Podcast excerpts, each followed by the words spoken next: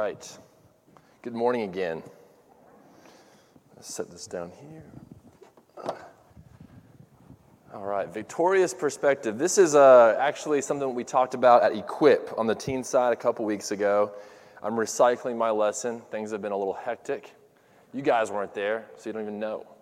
Uh, but the theme was victory. And uh, so today we're going to be talking about victory in a victorious perspective. But to begin, and I've kind of asked this question before, and my answer before was making Italian subs at Quiznos, okay?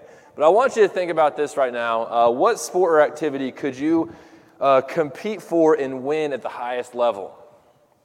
Okay, be thinking about that in your mind. Maybe you're a great athlete, maybe a great artist of some kind. Uh, I know that uh, there's a show right now called Lego Masters out there. I love watching that. Incredible artists doing Legos, competing at the highest level. Uh, I was just spent a lot of time at camp this summer, and uh, I'm not going to brag, but I'm pretty good at cornhole. So one of these days, if you guys want to challenge me, Miss Diane's pretty good at cornhole too. This duo, I don't think we can be beat. Um, but as we think about these activities, um, it's funny because you can take almost anything and make it into a competition, right? Uh, this is something that, as, as a kid, this didn't really exist, but now exists. People playing video games at the highest level, being paid a lot of money to play things like Call of Duty or Madden football. These things that my parents said you should only spend a little bit of time. Other parents said spend as much time as humanly possible because you can become a millionaire playing video games. Crazy. You can even become a professional Monopoly player. It's crazy. I, this guy, I love this guy's shirt, Monopoly Banker. I just hope that he's an actual banker and like in his spare time, he's like banking for Monopoly. Um, that's just my, you know, fiction, my fan fiction about this guy. This is a beard competition. Okay, I have a beard. It's probably looking funny right now because I was wearing my mask. Um, but these guys go and they compete. Who has the best beard? Emery, are you trying to do this maybe? And there's different things. You can have the longest natural beard, you can have the artist's beard. This guy's face is literally covered in hair from his chin all around his head. It's crazy. If you want to see more images like this, just type in National Beard Competition, and there's crazier ones than this.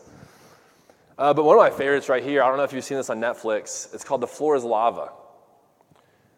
Literally, the game that we played as kids, where we pretend that the floor is lava in our living room, jumping across furniture and jumping on whatever, is now an actual competition where you can win actual money playing The Floor is Lava.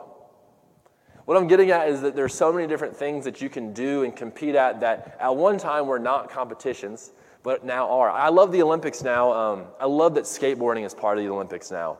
It is an awesome thing to watch if, you, if you've seen it. I mean, so fun. There's 13 year old girls from Brazil and all these amazing athletes competing at the highest level, winning gold in sports that were not competed in before. It's really cool. Um, my next question is a little bit different. So we talked about the highest level, we talked about beard competitions, and the floor is lava, but could you compete in whatever activity you're thinking of at the Olympics? It's a little different, right? I might be decent at cornhole at camp, right? But could I play cornhole in the Olympics? Probably not. Why? Well, I have this small circle of Central Floridians that I'm beating at, and they're teenagers at camp, right? What if a German guy or a Czechoslovakian girl or whatever comes? It's, it's, it's a different story. I'm trying to get us to think in different sets here, okay? The, the highest level is different from the Olympics, like the highest level. And that's where things kind of get difficult to think about. Okay, I might not I might be good in this way, but I'm probably not good in that way. My question is why not? I have a couple clips here. You might be familiar with this. I know this is Winter Olympics, but it's Olympic season, so just just walk with me through this. We think that we can't compete in the Olympics, but I think this example might show you that that might be a, a more nuanced conversation than you thought. In the World Cup, what can she deliver on here in Pyeongchang? Liz dropping in, really needing to work on that difficulty, just getting up to the top of the wall. going for these grabs. The safety grab you'll see there. You see her opting to get to the top of the half pipe wall, trying to show the judges she has execution. You see here, not having the difficulty or the amplitude here on this run. Unfortunately, just a little small 1.5 and not grabbing the tricks.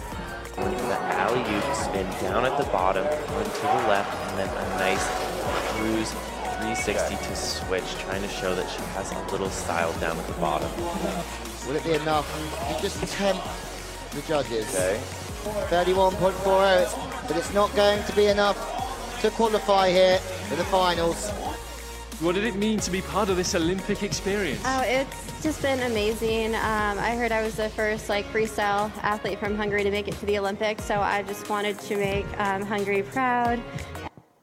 Okay, so we are Floridians. We're not usually around snow. You might not have any context for skiing, okay? That was Elizabeth Swaney in the 2018 Olympic Games. For a little more context, this is the gold medal winner, Cassie Sharpe. The only athlete still to descend in this second run, Cassie Sharpe. Cassie dropping in on run to a left side Slightly 900, different. so clean up top, and then into the right side 900 as well. A difficult variation, left side flare, getting inverted in the half pipe, and then cruising into the switch hit, a right side 360, and then a switch left side 360 as well. These bottom sections are huge. A big truck driver, and what does she go on the last hit? A left side 1080, and she stomps it. Cassie has put it down at the Olympics. Taking this sport to new levels, Cassie Sharpe. Okay, and just a, a little bit more perspective here. I got the highest highs that these, these women got to, okay? Elizabeth Swaney, 2.5 feet, not terrible. I could barely fit Cassie Sharpe in this screenshot that I took. She's four meters, right? That's like 12 feet in the air at her highest heights, okay?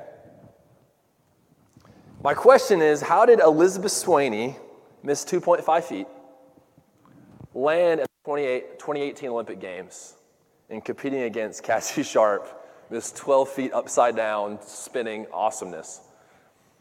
Well, Elizabeth uh, really, really wanted to go to the Olympics. And she, and, and I, I will say this, I'm not trying to throw her under the bus here. She's actually a pretty good athlete. When she was in college, she was actually on the men's rowing team at, at like Cal State. So she's an athlete. But when she was in college, she said, I want to go to the Olympics. So she decided, I'm going to try to go out for bobsled uh, with Venezuela because her grandmother happens to be from Venezuela. And they said, Hey, Cassie, or excuse me, Elizabeth, you're too short. And so she said, Okay, I'm going to try freestyle skiing.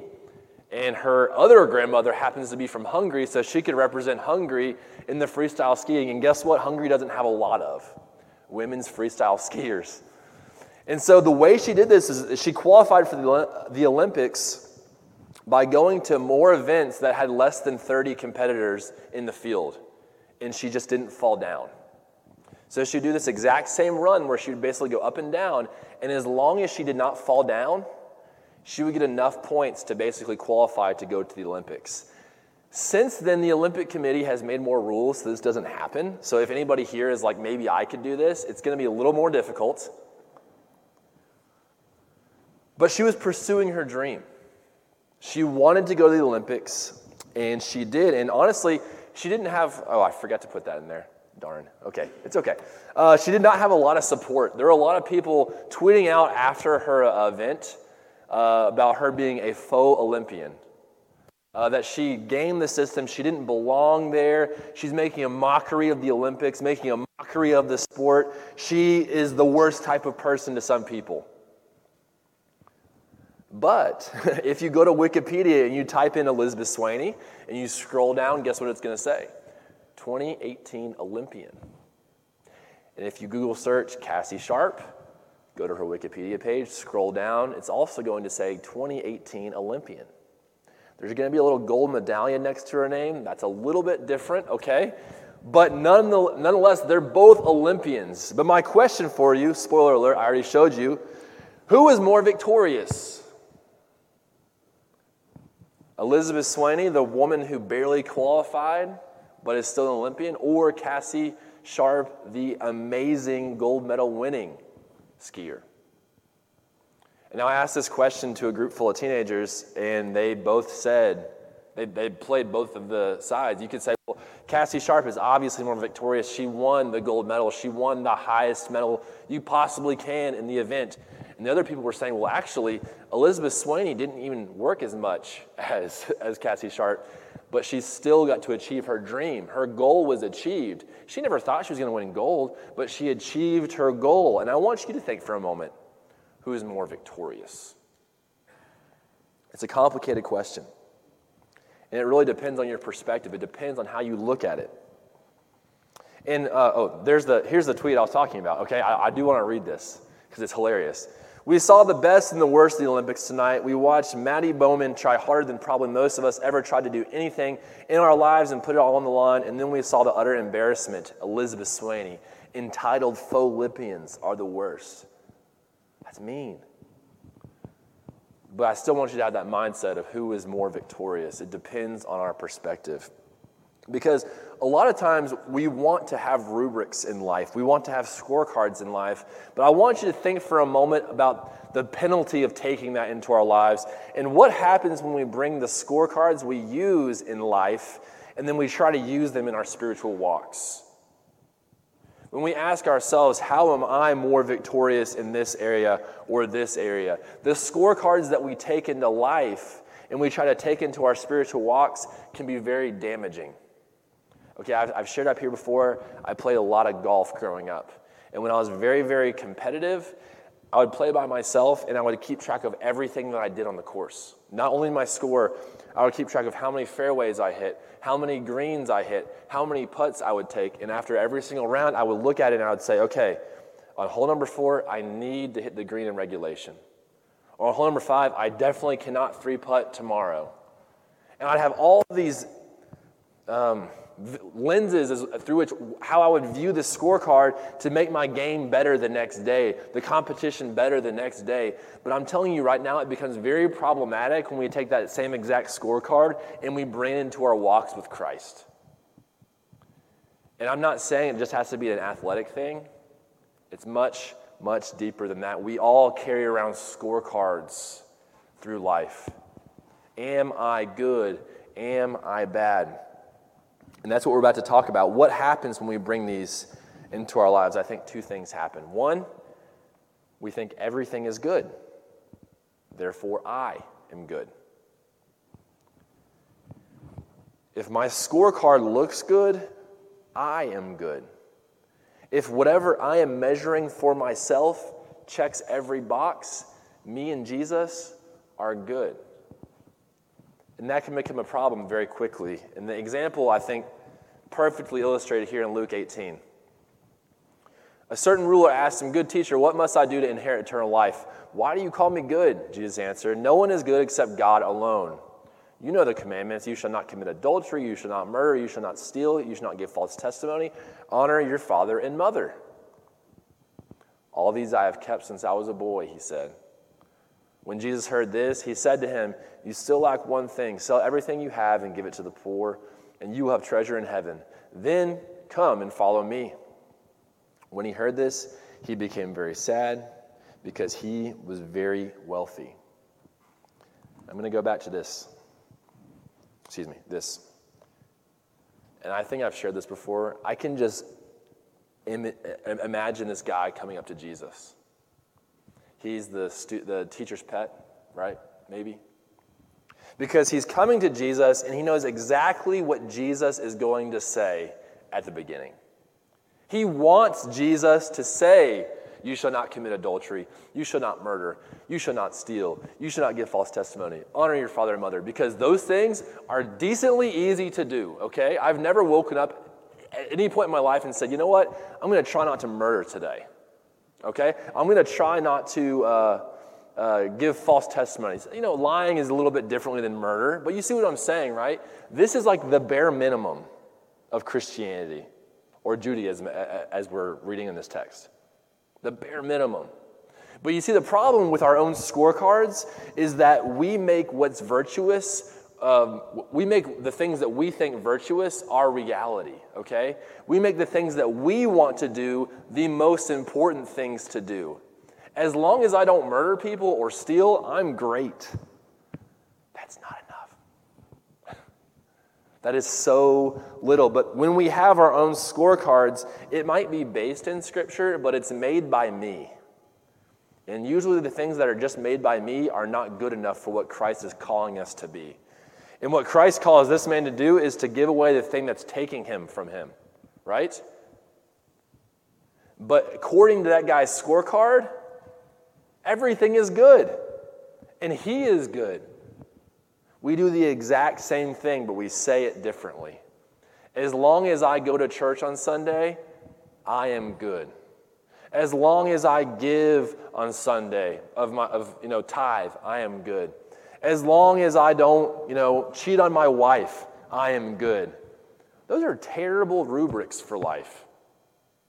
The problem is that we find virtue in the things that we find good. Therefore, we think everything is good.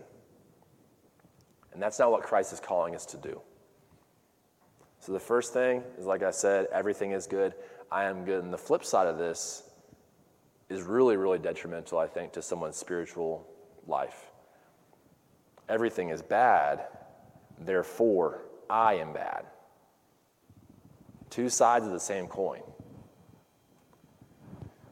Because if we have this scorecard that says, as long as I don't do X, Y, and Z, I'm good, if we fall short in those areas, nothing is good as long as we live by our own scorecards, right? And that means I am bad. And Christ is not calling us to have that mindset either. Because I think when we get in this mindset, and I'm going to speak for myself here, when I'm struggling with sin, a lot of times it's like, why even bother? I'm already here. I might as well stay here. Maybe I'm the only one who's ever thought that. I don't think so. Why even bother? If I can't be perfect, if I can't actually live more like Christ, then I'm just going to keep living like me. I'm going to show up and I'm going to sing songs, and I'm going to take communion, and I'm going to give, and I'm going to leave. Why even bother? I'm bad. Like I said, it's, it's two sides of the same coin. Neither one Jesus is calling us to be. Because if we're finding victory in the things that we deem virtuous, we're going to keep on losing. We don't have an option to win. We have to get beyond sin management. And that's where we're going to continue here with what is sin management? It sounds exactly what it sounds it is exactly what it sounds like. Managing sin. Guess what humans are really bad at doing? Managing sin. Okay? Because sin is not something that you can kind of just take and put in the closet, close, and leave alone. Sin has the, has the ability to entangle, like Adam read for us today. Sin that easily entangles. And sin management works until it doesn't work anymore. You with me? It works until it doesn't work because sin management can look really, really good. I will say I was really good at managing sin until it all fell apart. I was really good at looking like the good Bible student at Harding. I had all the right friends and all the right decisions and all the right things going on in life until the rug got lifted up and you saw the mess that was underneath. Because I was living in that lane where everything was good, therefore I am good. And I didn't recognize just how much sin I happened to be managing at that time. It works until it doesn't work anymore. And when it doesn't work anymore, the wheels fall off all of a sudden. And that's not a place where you want to be alone. But the really, really good thing about this is what we read this morning. This, I think, takes this idea of sin management and doesn't make it an option anymore. Hebrews 12, I'm going to read it again. Therefore, since we are surrounded by such a great cloud of witnesses, let us throw off everything that hinders and the sin that so easily entangles, and let us run with perseverance the race marked out for us, fixing our eyes on Jesus, the pioneer and perfecter of our faith For the joy set before him, he endured the cross, scorning its shame, and sat down at the right hand of the throne of God. Consider him who endured such opposition from sinners, so that you will not grow weary and lose heart. I'm going to use my thing right here. Scorning the shame. Shame is the enemy of Christ. But if we take Hebrews 12 for what it says, shame has no, per, has no part in those who aim to be more like Christ. If we believe that Jesus got on the cross and took away that shame, we can't live in this everything is good, I am good, everything is bad, I am bad, because Jesus took those things and said, Guess what? No part of shame can live within you. I've taken that away. But you see, shame puts us in the mindset where we have to make our own scorecards. When in reality, the sacrifice that Jesus gave us here took away all that.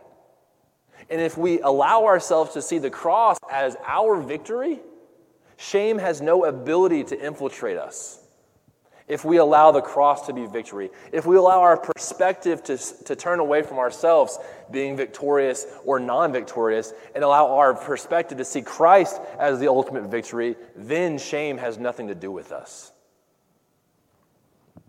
The pioneer and perfecter, he made it perfect for us, our faith. And I'm not going to say this is easy to do. There's a reason why the writer of Hebrews talks about this being a run and that there has to be perseverance and that this is a race and that we do have a participation in this. It's not something that we can just say, okay, the cross happened and now I'm good. This is something that we have to strive to run towards with perseverance.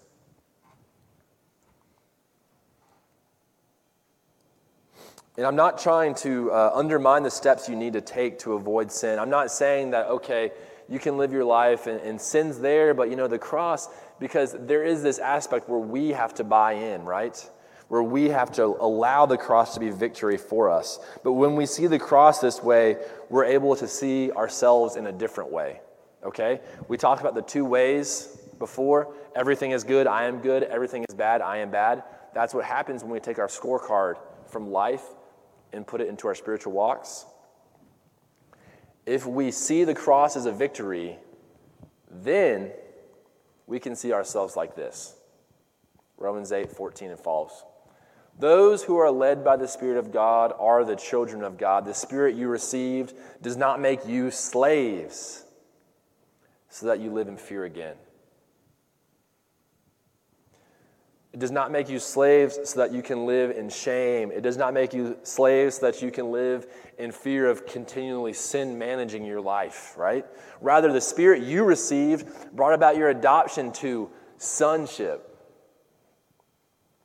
And by Him we cry, Abba, Father. The Spirit Himself testifies with our spirit that we are God's children. Now, if we are children, then we are heirs, heirs of God and co heirs with Christ, if indeed we share in his sufferings, in order that we may also share in his glory. We need to change our perspective radically. ASAP. We have to stop seeing ourselves as good and bad and start seeing ourselves as sons and daughters of God. By him we cry, Abba, Father.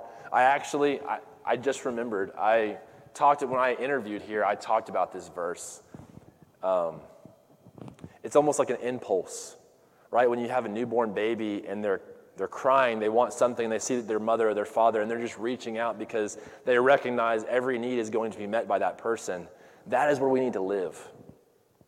Because if we keep trying to live by our own victories, by our own sin management, we're not going to achieve this relationship that God is calling us to live into. This is the victorious perspective when we can see ourselves as sons and daughters of God. And so I'll leave you with this no one's really good, and no one's really bad. Everybody's a little bit of both. But when you, when you accept Jesus into your life, when you're baptized and you say, I'm going to live for you, we have to live towards this rather than whatever we can create. Let's pray. Lord, I thank you for uh, the cross.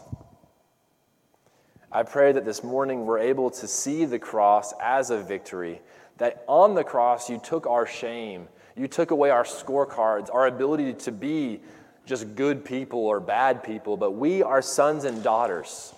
And God, help us to recognize that we have to be part of this, that we are not just bystanders to our own reality, that we are persevering towards this relationship, towards this sonship, towards this daughtership that is found in Christ.